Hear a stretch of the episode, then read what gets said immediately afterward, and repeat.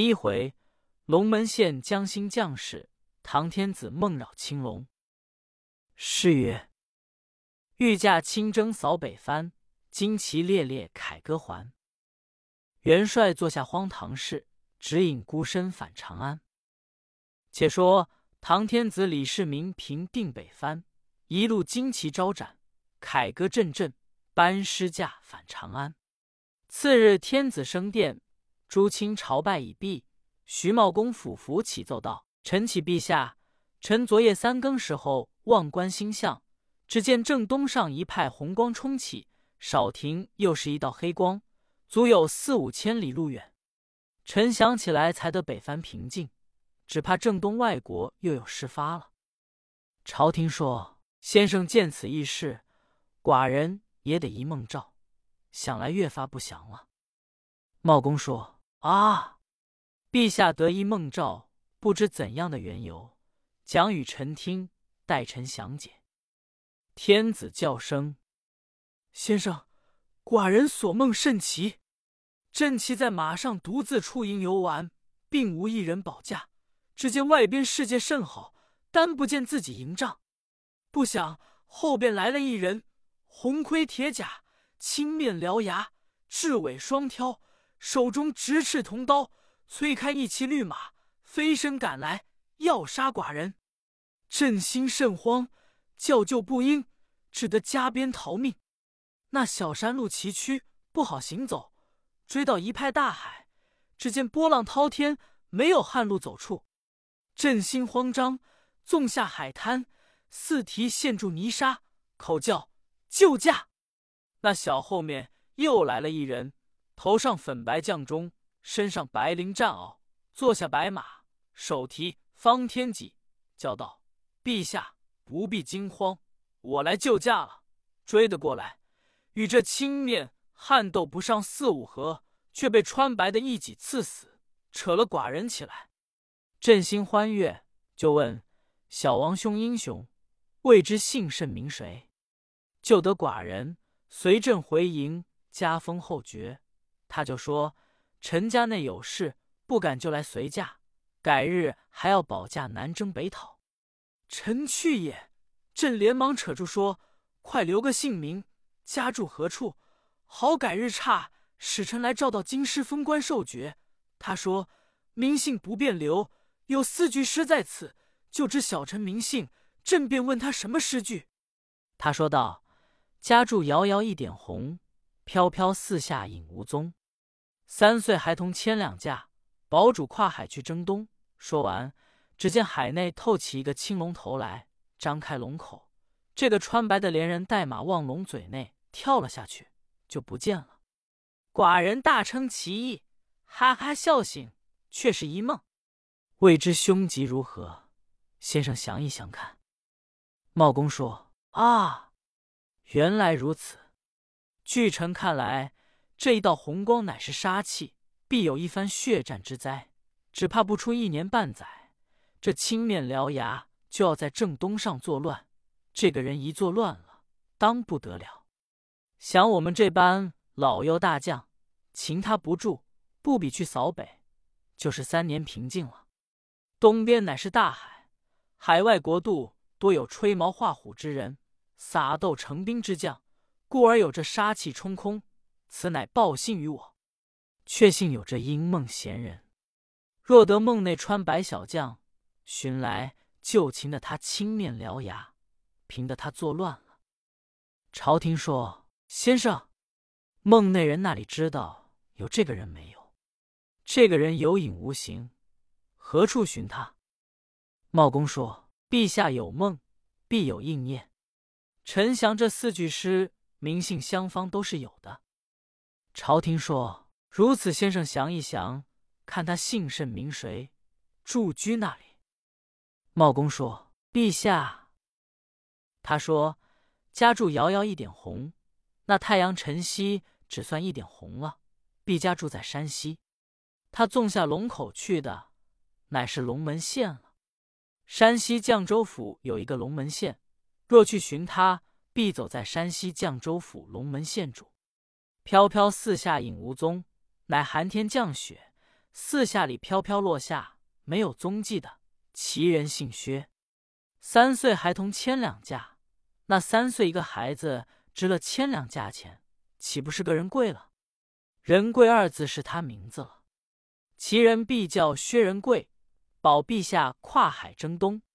东首多是个海，若去征东，必要过海的。所以这英梦贤臣说，保了陛下跨海去平复东辽，必要得这薛仁贵征得东来。朝廷叫声：“先生，不知这绛州龙门现在那一方地面？”茂公说：“万岁又来了，这有何难？薛仁贵毕竟是英雄将才之人，万岁只要命一人能人到山西绛州龙门县招兵买马，要收购将士10万，他们必来投军。若有薛仁贵3字，送到来京，加封他官爵。”朝廷说：“先生之言有理，众位王兄御侄们，那个领阵旨意到绛州龙门县招兵。”只见班内闪出一人，头戴圆赤乌纱，身穿血染大红吉服，腰围金带，黑微微一张糙脸，短颈缩腮，狗眼深鼻，两耳招风，几根狗嘴须，直护当胸，俯伏尘埃说：“陛下在上，臣36路。都总管72路大先锋张士贵，愿领我王旨意到龙门县去招兵。”朝廷说：“爱卿此去，倘有薛仁贵，速写本章送到京来，其功非小。”张士贵叫声：“陛下在上，这薛仁贵3字看来有影无踪，不可深信。英梦贤臣不要道是臣的狗续和宗宪。”朝廷说：“何以见得？”士贵道：“万岁在上，这英梦贤臣与狗续一般，他也最喜穿白，惯用方天戟，力大无穷，18般武艺件件皆能。是他若去征东，也平复得来。”朝廷说：“如此，爱卿的门婿何在？”士贵道：“陛下，臣知狗续现在前营。”朝廷说：“传朕旨意，宣进来。”士贵一声答应。领旨，同内侍即刻传旨。何宗宪进入御营，俯伏尘埃说：“陛下龙驾在上，小臣何宗宪朝见，愿我王万岁万万岁。”原来何宗宪面庞却与薛仁贵一样相似，所以朝廷把宗宪一看，宛若英梦贤臣一般。对着茂公看看，茂公叫声：“陛下，非也，他是何宗宪。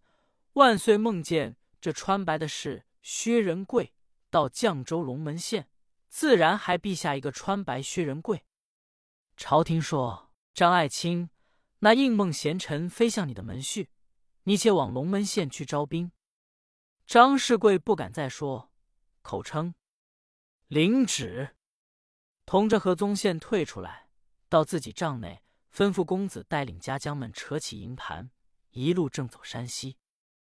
列位贺，这张士贵你道何等人？就是当年机关留五州守介休的便是他了。与尉迟恭困在城内，日费千金，一同投唐。其人刁恶多端，奸猾不过。他有4个儿子，2个女儿。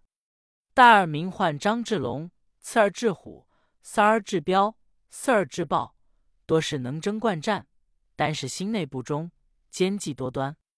长女配与何宗宪，也有一身武艺。次女送与李道宗为妃。却说张家父子同何宗宪6人上马，离了天子营盘，大公子张志龙在马上叫声：“父亲，朝廷得此梦内贤臣，与我妹丈一般，不去山西招兵，吾有薛仁贵，此段救驾功劳是我妹丈的。若招兵国有此人，我等功劳休矣。”士贵道：“我儿，为父的领旨前去招兵，你道我为什么意思？皆因梦中之人与你妹丈相同，欲要图此功劳，所以领旨前去。没有姓薛的更好，若有这仁贵，只消将他埋灭死了，报不来京，只说没有此人。一定爱穿白袍者，必是你妹夫。皇上见没有薛仁贵，自然加张门后爵，岂不为美？那番四子一叙连称，父亲言之有理。六人一路言谈，正走山西绛州龙门县，前去招兵，我且慢表。单讲朝廷降下旨意，卷帐行兵，到得陕西，有大殿下李治、文豹父王班师，带了丞相魏征仲、文武出光太门前来迎接，说：“父王，儿臣在此迎接。老臣魏征迎接我王。朝廷教王儿平身，降朕旨意，把人马停扎教场内。殿下领旨，一声传令，只听三声号炮，兵马齐齐扎定。天子同了诸将进城，众文武送万岁登了龙位。”一个个朝参过了，当殿卸甲，换了蟒服，差元帅往教场记过其道，犒赏了大小三军，分开队伍，各自回家。夫妻玩具，骨肉团圆。朝廷降旨，金銮殿上大摆功臣筵宴，饮完御宴，驾退回宫，群臣散班，各回衙署，自有许多家常闲话。如今刀枪归库，马放南山，安然无事。过了七八天，这一日鲁国攻城咬金朝霸回来，正坐司衙，忽报石府差人要见。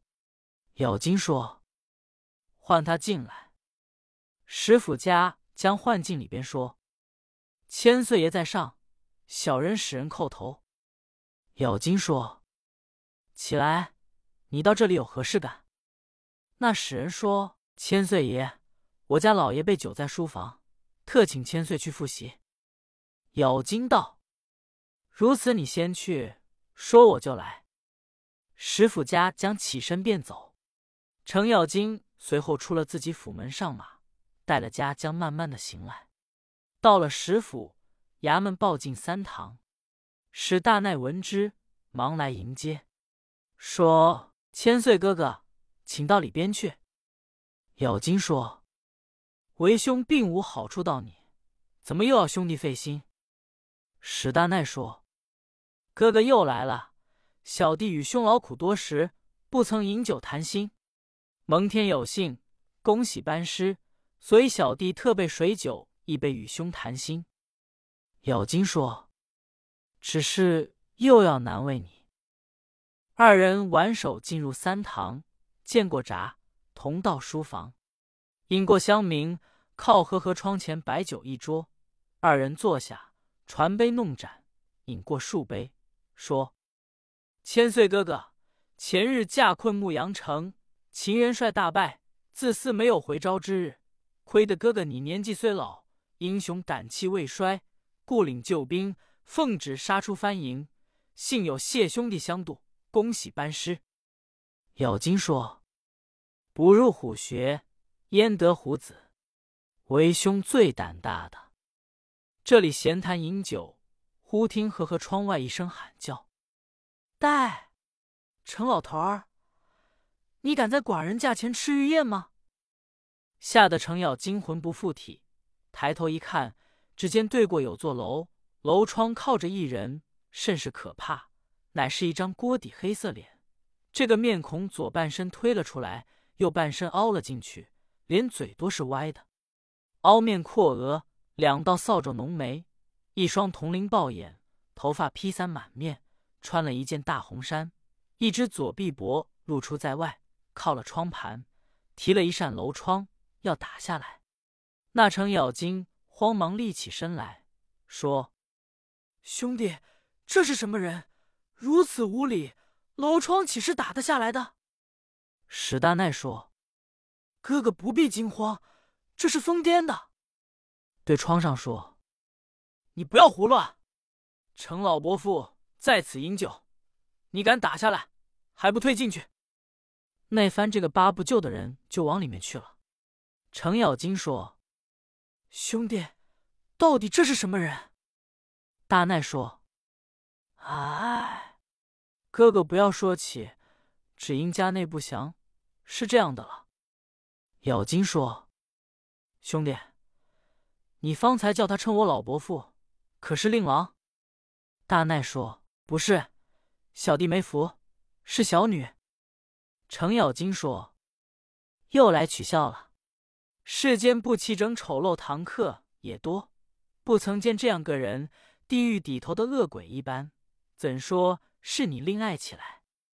大奈说：“不哄你，当真是我的小女，所以说人家不详，生出这样一个妖怪来了，更兼犯了疯癫之症，住在这座楼上，吵也被他吵死了。”咬金说：“应该把他嫁了出门。”大奈说：“哥哥又来取笑了，人家才貌的裙钗，绝色的佳人，尚有不忠男家之意，我家这样一个妖魔鬼怪，那有人家要他？